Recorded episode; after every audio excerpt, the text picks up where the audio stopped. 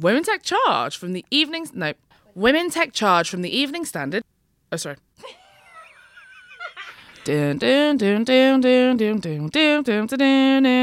worry, there are no canon. No, I have to sing it again. I'm the mathematician, not the English person. Now I can't even talk. Women Tech Charge from the Evening Standard is back. Was that too loud?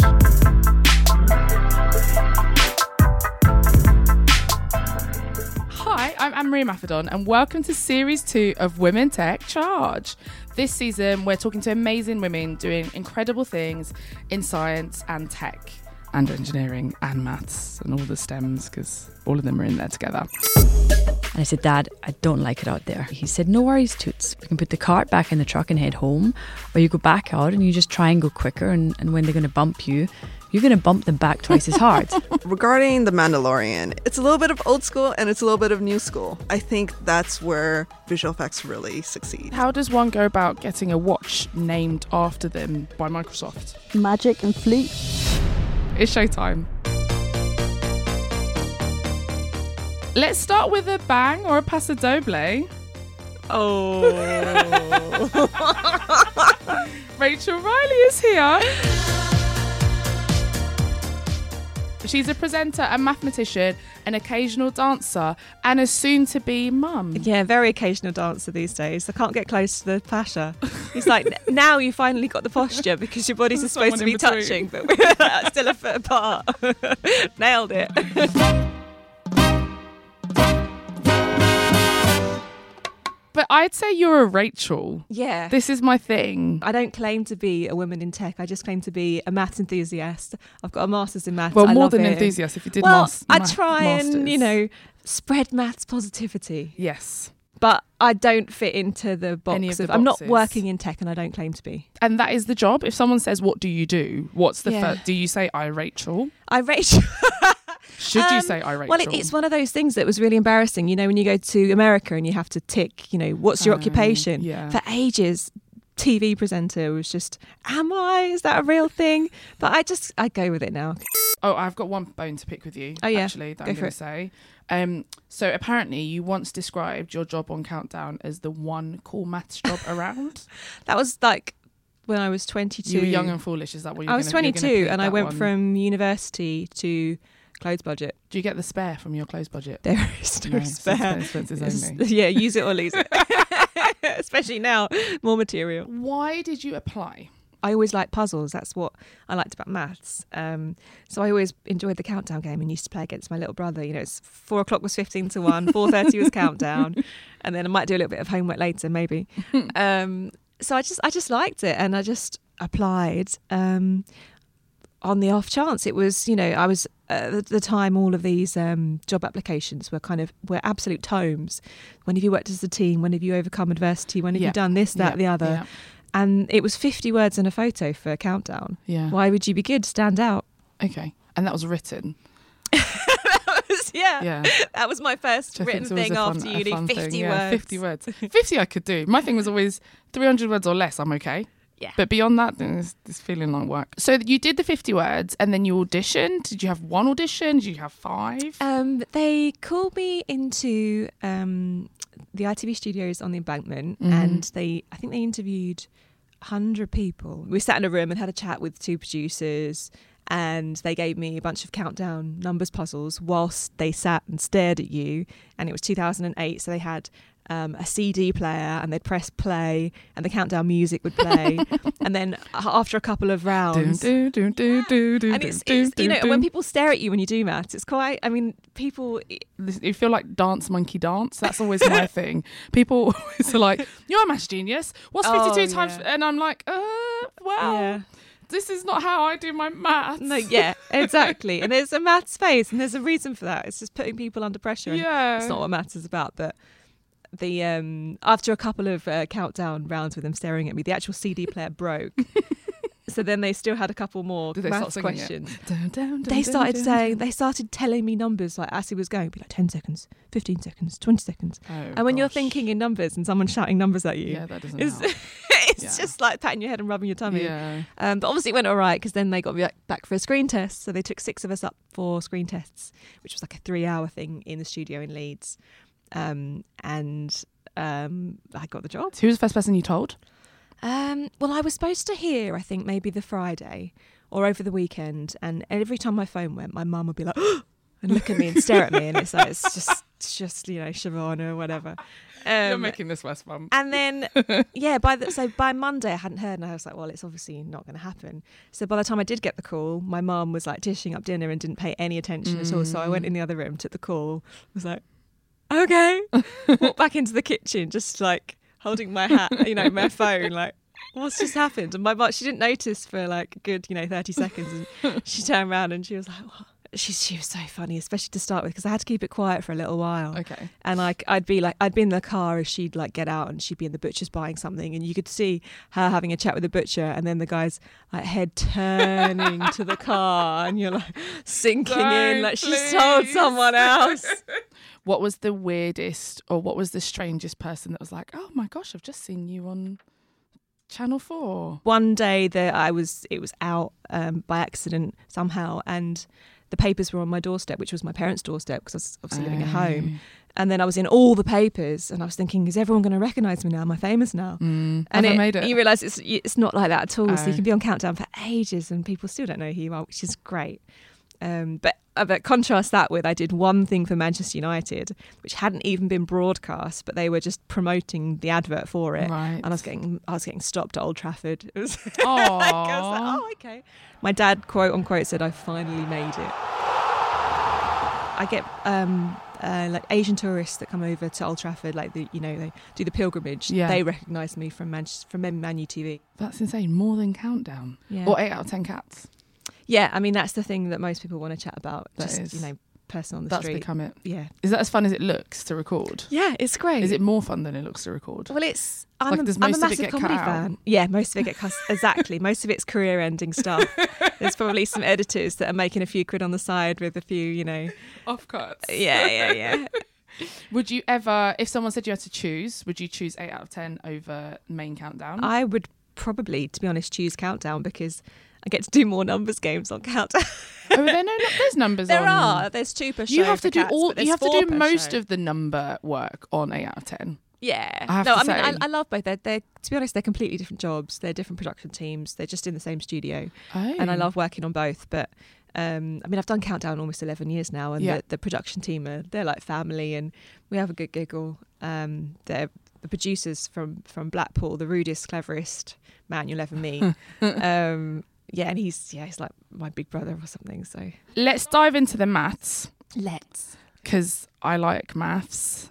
I also did it at Oxford as well. Yeah. Um, and you were at Oriel, Uh huh. um, which was the. It was a bit of a. It wasn't. I don't know if it's a posh college. Would you call no, it? Posh? it was known as lit- in vertical commas the friendly college because I went to Cambridge and didn't like it at all and Yeah. was really put off and Yeah. they were they I found them really pretentious and I just didn't like it so I thought Oxford would be the same and then mum said oh you know how about we do this and she picked it because it was called the friendly college and it was right in the middle of Oh. town That's, So that's how I ended up there It is right outside the shops. right in the middle of the shops Right next to Jigsaw. I don't know if Jigsaw's still there, and Pizza Hut is on that corner Cover as well. Market and the cover market. All of it is there. we did have our fair share of kebab vans in in you, know equidistant did, choices it was brilliant Although I never would eat from kebab vans because they don't have running water. No offense to anyone that runs a kebab van. I don't know. Back in the day, 19 years old, chips and cheese, end I of the thought about night. it too much. You're too It's like, when did you wash your hands? I don't want to eat your food. So after that, Mhm. you went off to Deutsche, which I didn't realise until I got my Ah, briefing well, for I this. just did. Um, I did an internship there for a summer. So I was on a Deutsche Bank prop desk. Can you explain prop trading to anyone who might not know what that is? It's a, it's a trading desk, but it was to benefit the bank. So the money was actually Deutsche Bank's money. So it wasn't that was investing money for Deutsche Bank Mhm. um, and trading for Deutsche Bank, and they actually they spun off into a hedge fund. So it's basically a hedge fund Oh, internally they? for Deutsche Bank. So prop was short for proprietary. Thank you very much. Okay. just just to, to round that one, round that off. So I was there just for a couple of months, um, trying out investment banking, which was 2007, which was Oh, which the is a good time, time when the markets first crashed. This is radical action across the system, the restructuring of banks under the conditions set down. We are not seeking to take public control of these institutions. Where's the money gone?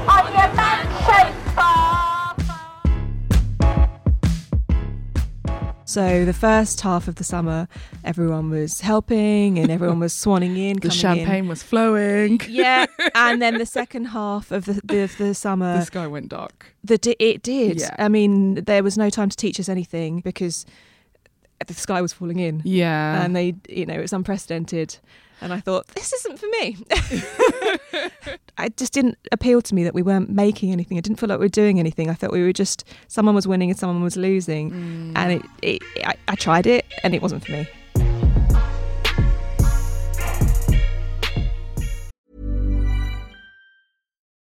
Join us today during the Jeep Celebration event. Right now, get 20% below MSRP for an average of 15178 under MSRP on the purchase of a 2023 Jeep Grand Cherokee Overland 4xE or Summit 4xE. Not compatible with lease offers or with any other consumer incentive offers. 15,178 average based on 20% below average MSRP from all 2023 Grand Cherokee Overland 4xE and Summit 4xE models in dealer stock. Residency restrictions apply. Take retail delivery from dealer stock by 4 1. Jeep is a registered trademark. I found it really difficult trying to find an applied maths job um, out of uni. I was Okay. going to, I mean, the people that came to Oxford to try and recruit you were the people with money. So it was lawyers, it was management consultants. Um, and that was pretty much it that was coming for, for the mathematicians. So I, I'd go out and I. There was that, co- and there was like the tap tap on the shoulder. I didn't. I didn't give no one Don't- tapped no, me on the no shoulder. tapped it, no, okay. But I did go to, um, I think you know, at the NEC, there's a huge science um, careers fair, and I'd and I'd go there and I'd say to companies, I'm about to finish, you know, four years at, at Oxford. Done, I've done maths, mostly applied. What can, I- what would I be able to do in your company? And they didn't have a clue at the time. Oh, really? I think there's a kind of a disjoint between what universities teach and what companies need or what they know you're you're learning because they're like you'll probably have to do loads of courses on fluids. I'm like half my degree's on fluids. Yeah. Um, so I was so I was I was looking at going back into education to do something that would get me in that. Um, degree. But in the meantime, got a job as an a data analyst, data analyst, um, at startup company, really entrepreneurial, small, really bright people. Um, I was only ultimately there two months um, before I Before left for. Countdown. to cut to go up to that. It's that frustrates me a little bit. That I left for Countdown. No, no, no. Of course, no. Like that's great. I mean, do you? No, I, it frustrates me a little bit that with a master's in maths, that people still didn't like accounting was what was thrown back at yeah, you. it, it frustrated me as well. I think um, maths kind of can get a little bit forgotten, even within STEM. It's Mm. it's quite easy. You need you need maths for the rest of the STEM, Mm. um, but mathematicians, I think they're probably an underused resource because a Mm. lot of people they they do it because they love it and they actually do want to use their degrees afterwards, but the opportunities. Um, or Not that you- big. Th- not necessarily. I think you have to really look for them. And out of six of us that were doing maths at the time, um, one boy went and, and used his his applied maths, and he went to AWE at the time, Atomic Weapons Establishment. So that was, you know, for some, but for not- some not- not for many, exactly. yeah. um, and everyone else. I mean, I ended up on Countdown, and I think we've got you know a couple of accountants and management consultants. So I did want to talk about technology just a little bit because it means a lot of things to lots of different people. Yeah.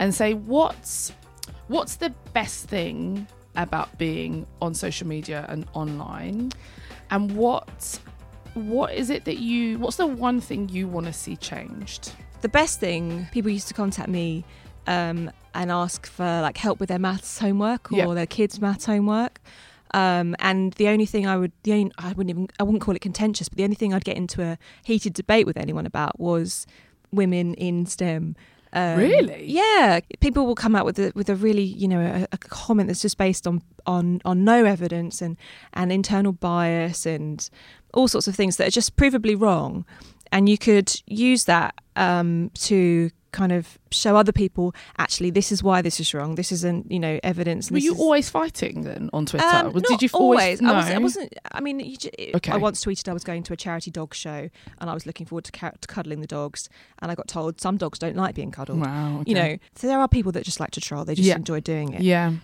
I've, it's been a steep, steep learning curve Right. because social media and gen- well, us in general, aren't we? We're all in our own little bubbles. Mm. So if you don't see what's going on, you don't see what's going on. Mm. And when you do see what's going on, but you didn't know it before, and you know that everyone that's just like you doesn't know that this is happening, Mm. then that's that was for me that was particularly worrying. Mm. Everyone's really reluctant to use Holocaust analogies for anything, but I was recently in LA and I went to the Holocaust Museum and the the part of the display that really spoke to me was about resistors and co- opposed to collaborators and, and who was passive and who did something and why. Yep, yep. And one of the features was about the railways Mhm. and how the railways enabled the mass murder of, of millions of people. And the railways themselves aren't inherently bad, No. of course. Like Yeah. people working on the railways aren't inherently bad. Mm. But they were used to transport millions and millions of people to their death, and people Mm. that were maintaining them or turning a blind eye or, or helping in some way. Yeah. in some way Yeah. played a part in that. And, and the Mm. internet itself isn't inherently bad, Mm. but the ir- internet is being used in a way now by extremists Mm. um, to to you know mess with democracy, to incite hatred, Mm. and a lot these are they're being used not just to promote hatred. Um, you know, anti-migrant, anti-Islamophobia, anti-Jew.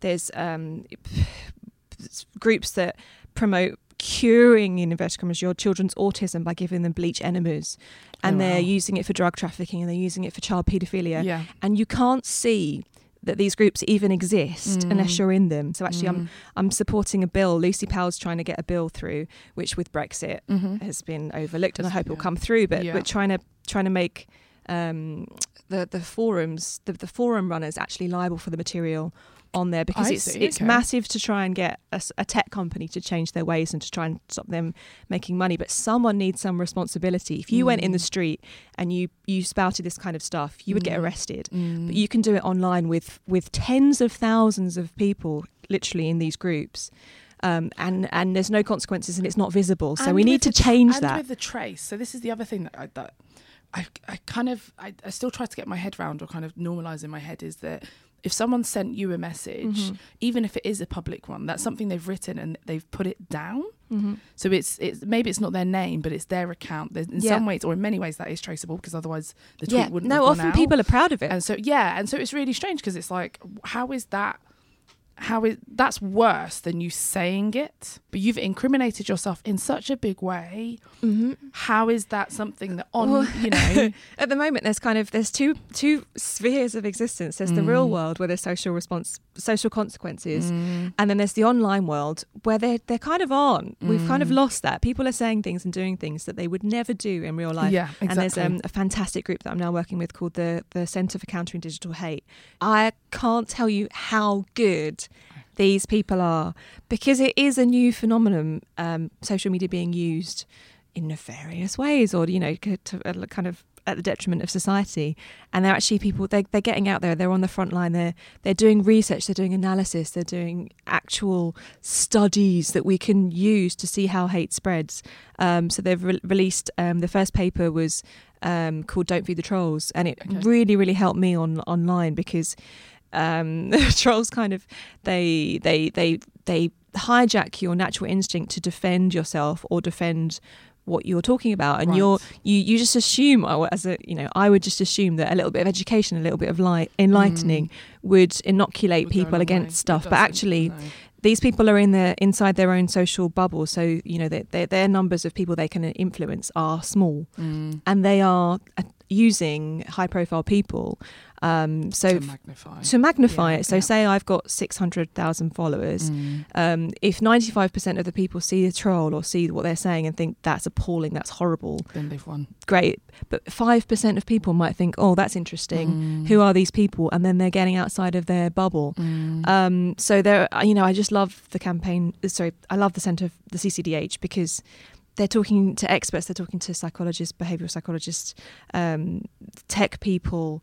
They're travelling around the world. You know, they they're doing, prop, you know, the proper scientific method to to work out how this thing's happening and what we can do to to, to nip it in the bud. We need to, you know, have more sensible people paying attention and and answering doing something. questions instead and of answering instead of yeah, inciting yeah. hatred. make do maths and not war. oh my goodness! Motto of life: Do maths, not war. You know what? That is one of the things that can still totally distract me. It's that's the one of the things I love about puzzles and and maths. Whatever's going on in my head, um, doing like a, a maths puzzle just takes me straight to that puzzle, and that's the only thing you're thinking about. And I often, you know, I'm supposed to be doing ten other things, and I get sent something, and I'll just sit and do that because I enjoy it. What's your favourite maths question you've been sent over the years? Is there one that you can pull out and be like, this was it? Probably not. Not one. There's um there's one account on Twitter called um I think she's a teacher called um Catriona Shearer. Shout out to you. She her little puzzles are brilliant. She makes them all herself, and they're all they're just unique and they're they're just different shapes. They look it's, you can have like a circle and a triangle, and you uh, just the things that she asks you to do with them uh, to work out. It's they're really cool. They're just Oh, really good, I'll and they can take you know between two minutes and fifteen minutes Yeah. um, and it's and it's the type of puzzles that I really like because it's not knowledge that you need. You just need a little bit of lateral thinking, and you need to think, what do I know? How like you've got such few bits of information. What can I work out from this? And it's I just love that thought process. As long as it's maths. So kind of Oh, yeah, yeah, my yeah. final two questions to you on puzzles. One is, have you seen the GCHQ puzzle book?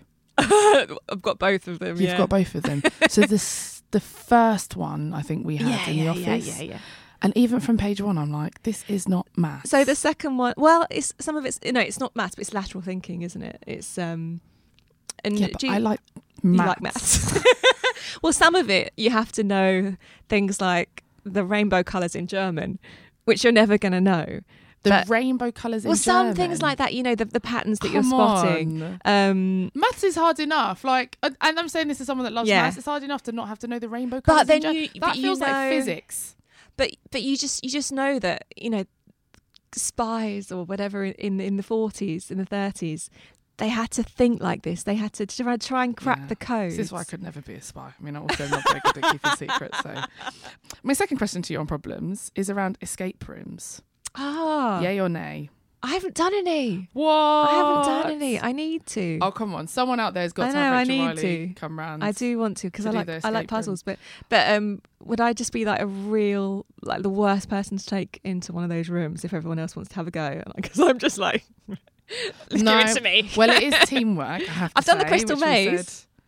Oh, have you? I've done the Crystal maze? so. I the think the I think one. that I think they're the Crystal Maze mixed with the GCHQ book. okay. So we went. The team took me for. I've never been to one as Uh-huh. well, and maybe it's the thing that mathematicians are just like it's below me. I don't know. the team took me to one um, for surprise for my thirtieth birthday, and I remember being really annoyed because I was like, this. None of this is like logically connecting to the other thing, yeah. but also me just looking at scraps of paper and trying to pull it together randomly. It's not a real maths problem. Someone sent me messages about a pub in Manchester that I've tweeted about Alan Turing because they're obviously big Turing up, Yeah. up there, and um, there's a pub in Manchester that has kind of like drinking versions of. I mean, not that I'm doing that at the moment, but of like little Maths Turing problems. problems. Yeah, Oh, maths Turing problems. problems. Yeah, maths was gonna problems escape over rooms a, over a drink. Lovely.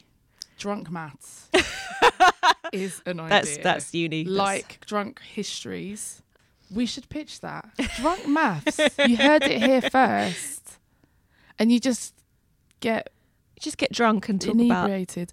Or and then do maths. Yeah. No, you didn't talk about maths. You do the problems whilst inebriated. I mean, I'm endorsing drinking responsibly, of course, and you know, for anyone that's teetotal, I don't know what they, you have to spin round loads of times and then do the maths, maybe. I've I've recently discovered non-alcoholic beer. It's a whole new world.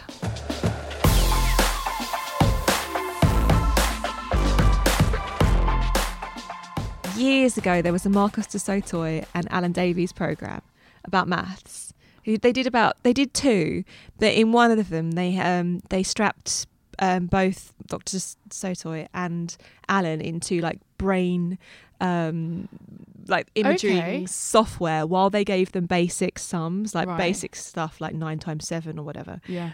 um 63. and Alan nailed it um but Alan was using far less brain power than Marcus du Sautoy doing the same simple sums no, that's because. So I was going to say you put this. more pressure on No, yourself not just that, but also higher level maths is not what you do on countdown. Oh, no. What you did in your masters is not countdown. So I say this to people all the time. You go to university to do maths, you don't see a single number for four years. No, exactly. And and people people have said to me when I was going to uni, um, are you allowed to use a calculator in your maths degree?